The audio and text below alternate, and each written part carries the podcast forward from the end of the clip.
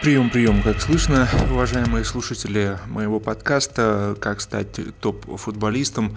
Я продолжаю делиться инструментами, я продолжаю говорить о футболе, я продолжаю рассказывать о новых возможностях, о новых орудиях тренировок для того, чтобы мы все смогли перезагрузить футбол и использовать новые технологии, информацию для того, чтобы футбол стал ярче, футбол стал сильнее и вышел на новый уровень.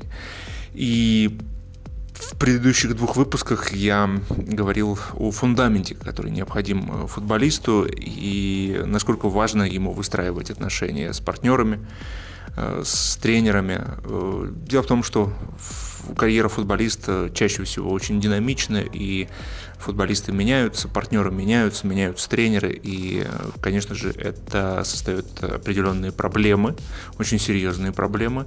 И у футболистов нет той стабильности, к которой многие привыкли в обычной жизни, да.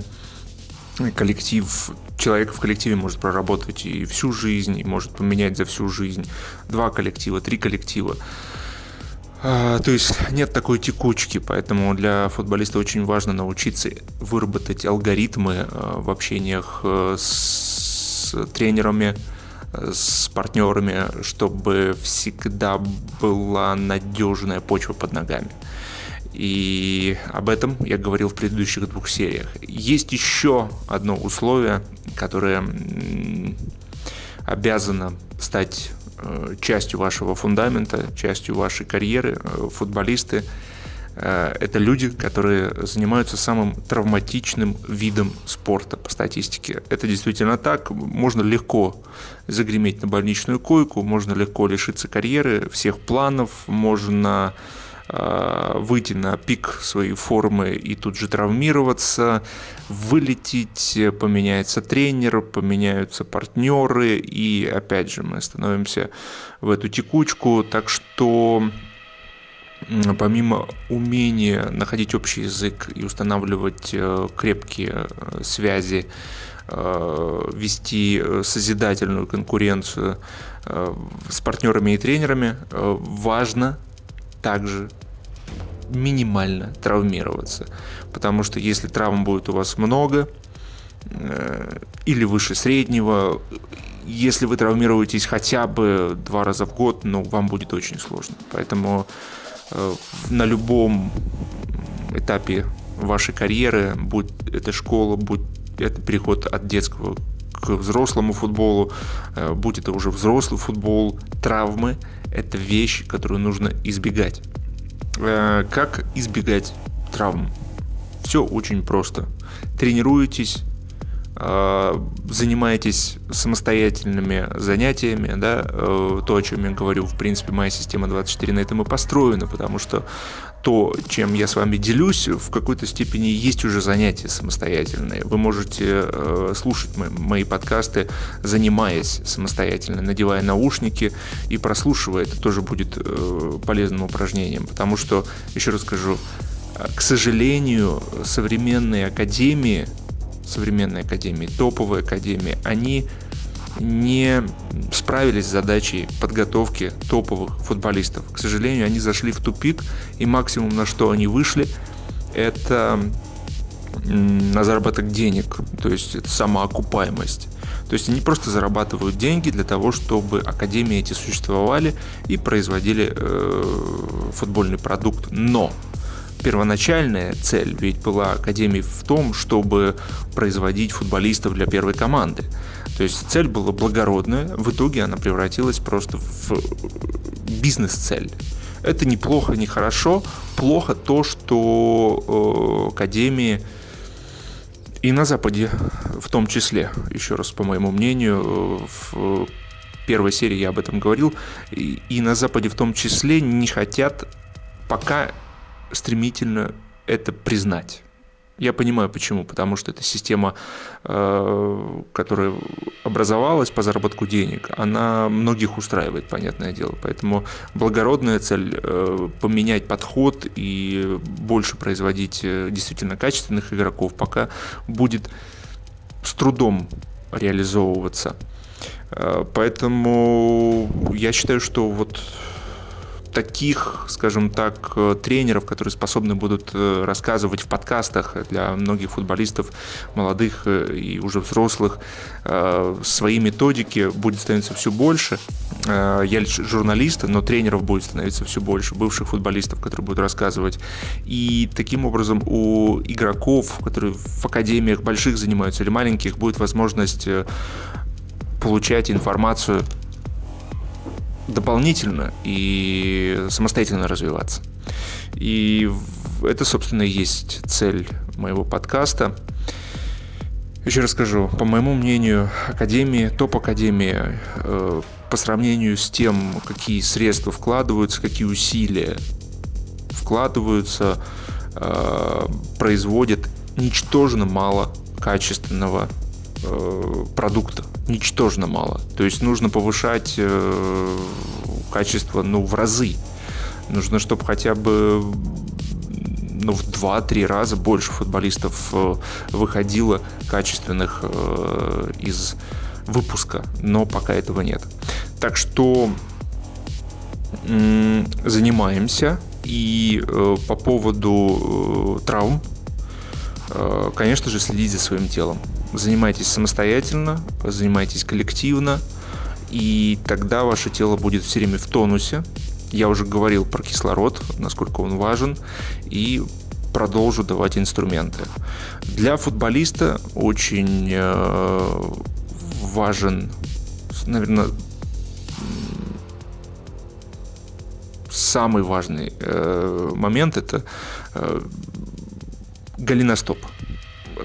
Мышцы голени, их нужно растягивать. Чем более пластичные мышцы голени у вас, тем меньше травм у вас будет, тем больше угол, скажем так, вы можете брать в каких-то изгибах.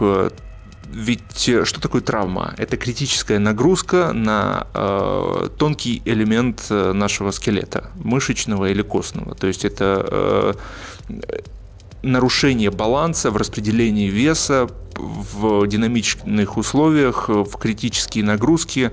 То есть, например, вас подтолкнули, вы набрали большую скорость, да, и чтобы не упасть, вы выставляете перед собой ногу, и она немножко едет, потому что вы не можете контролировать это на скорости. И все, и голеностоп уже под критической нагрузкой, либо же коленный сустав под критичной нагрузкой, либо тазобедренные суставы. И здесь и мышцы в том числе.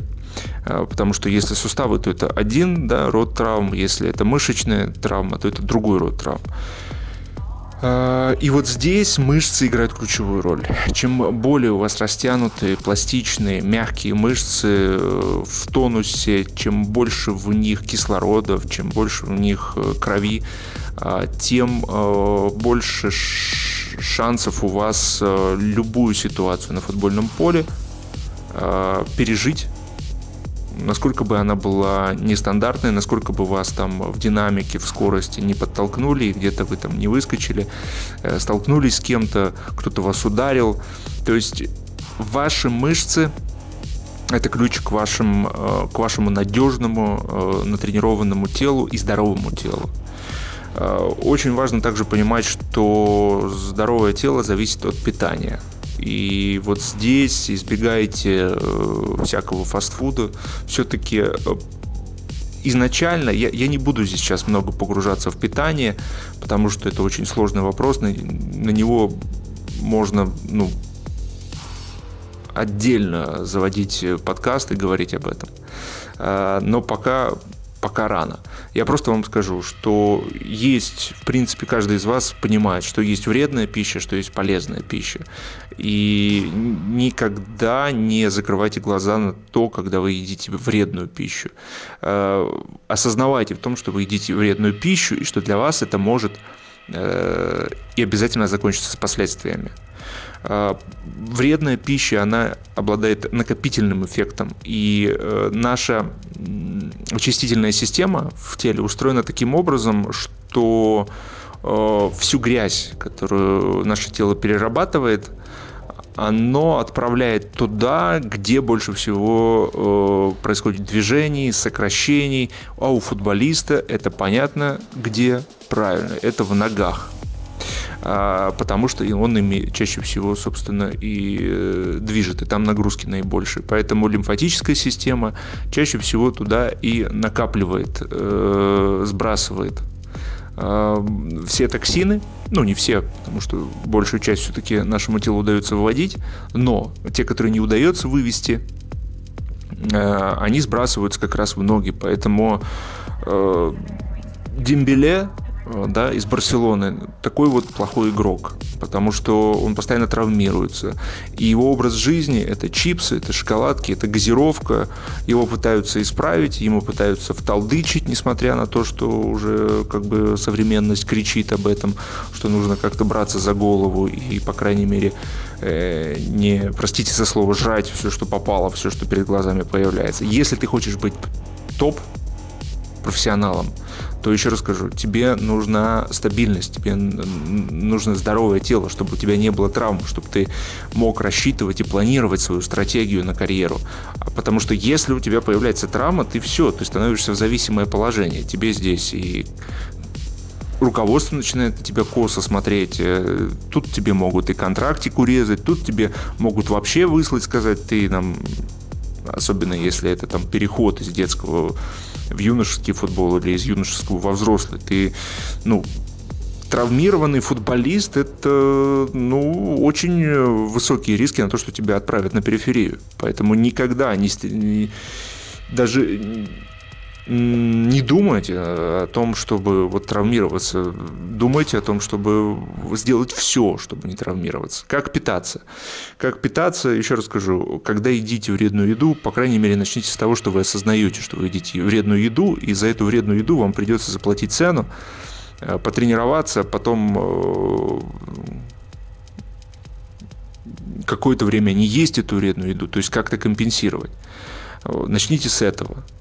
Например, Хосеп Гвардиола в Баварии не нашел общий язык как раз из-за того, что там ему не давали вести свое меню, которое он сам разработал со своими диетологами, потому что, ну, вот там любили красное мясо, сосисочки, котлеточки все эти, да,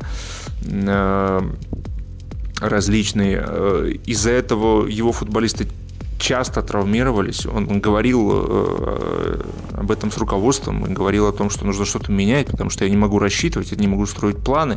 В итоге он воевал и ушел из Баварии. Зато пришел в Манчестер-Сити, с которым все обсуждал уже несколько лет, еще, кстати, до того, как он принял Баварию. То есть Манчестер-Сити он очень долго обсуждал будущий проект и свой контракт, и поэтому ему дали, ну, абсолютную власть, в том числе и для того, чтобы он мог экспериментировать с меню. И в основном он убрал мясо, тяжелое мясо, то есть у него есть рыба, у него есть курица, и то по минимальным там размерам. Если есть какие-то мясные изделия такие тяжелые, то это исключительно не потому, что это полезно, да, а исключительно потому, что многие футболисты начинают потом компенсировать, и ты же не можешь их контролировать, да? Вот они поели в столовой, он потом приехал домой и бургеров наелся. Поэтому, чтобы, если ему дать там, да, одни овощи, фрукты и еще что-то там, легенькое, рыбу. Поэтому все это вводится, все это контролируется, и больше для того, чтобы очищаться, то есть футболистам очень важно очищаться, чтобы не было травм, лучше всего очищение происходит именно от растительных блюд, там, где есть клетчатка. И белок растительный, он быстрее переваривается, поэтому он не оставляет токсинов, не оставляет следов в теле. Поэтому очень много овощей кушайте, есть возможность, в сыром виде нет возможности, там в столовой у папы, у мамы, простите, у бабушки, там, ну, просто какую-то там овощную икру, там, потушить капусты, например, там, или свеклы. То есть простые блюда потребляйте. И таким образом уменьшится нагрузка. Нагрузка на ваши сосуды в первую очередь, потому что именно с них все начинается. Сосуды – это, да, то, из чего составляющие мышц.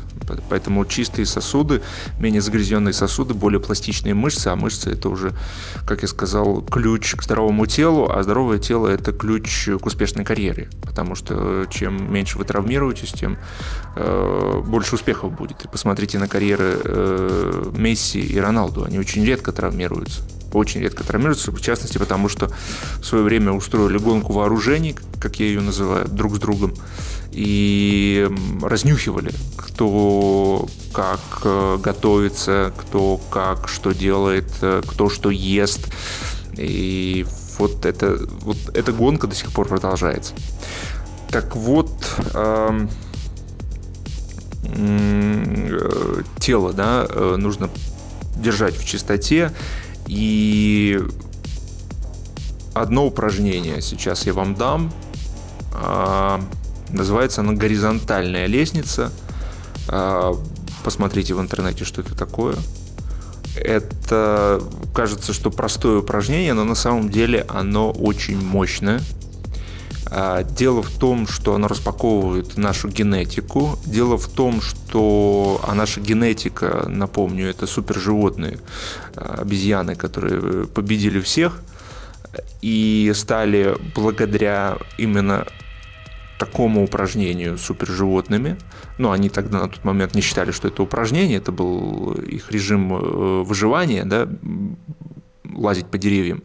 Но в итоге как раз лазя по деревьям, они научились ходить.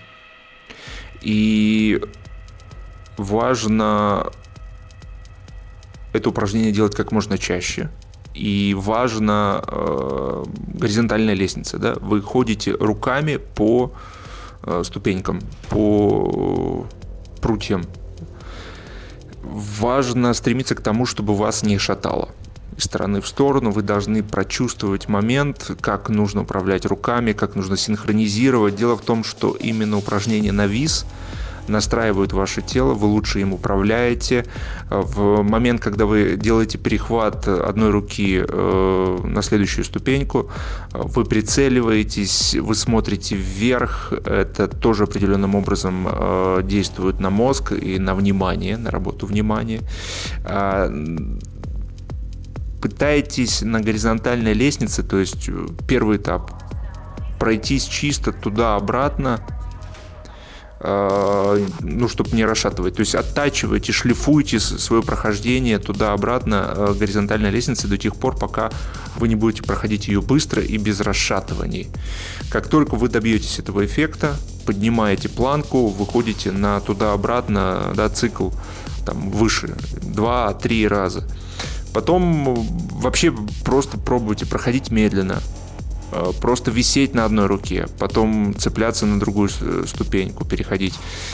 Различные варианты придумывайте. Потом пробуйте перехватываться в прыжке в горизонтальной лестнице. То есть делайте все в горизонтальной лестнице, чтобы вы были все время под весом, чтобы работали ваши пальцы, рук.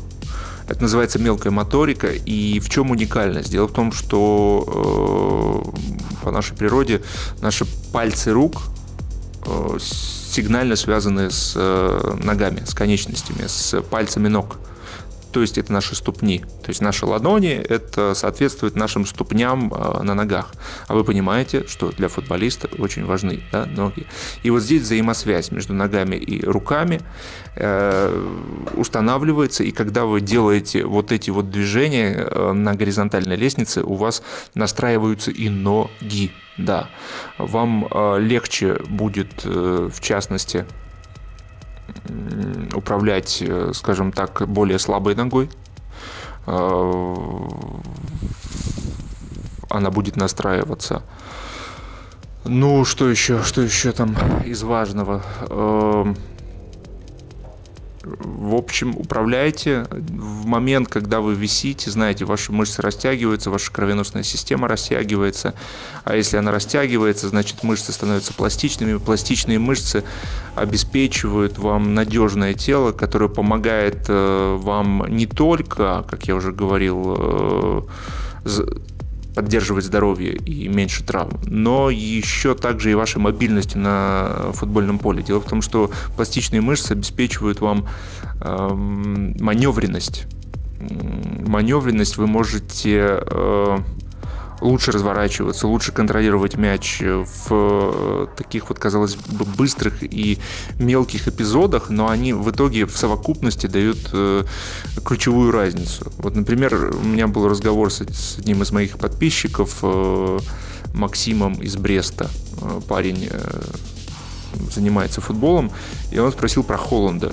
И я расскажу в одном из подкастов про Холланда, но сейчас вот более объемно сейчас расскажу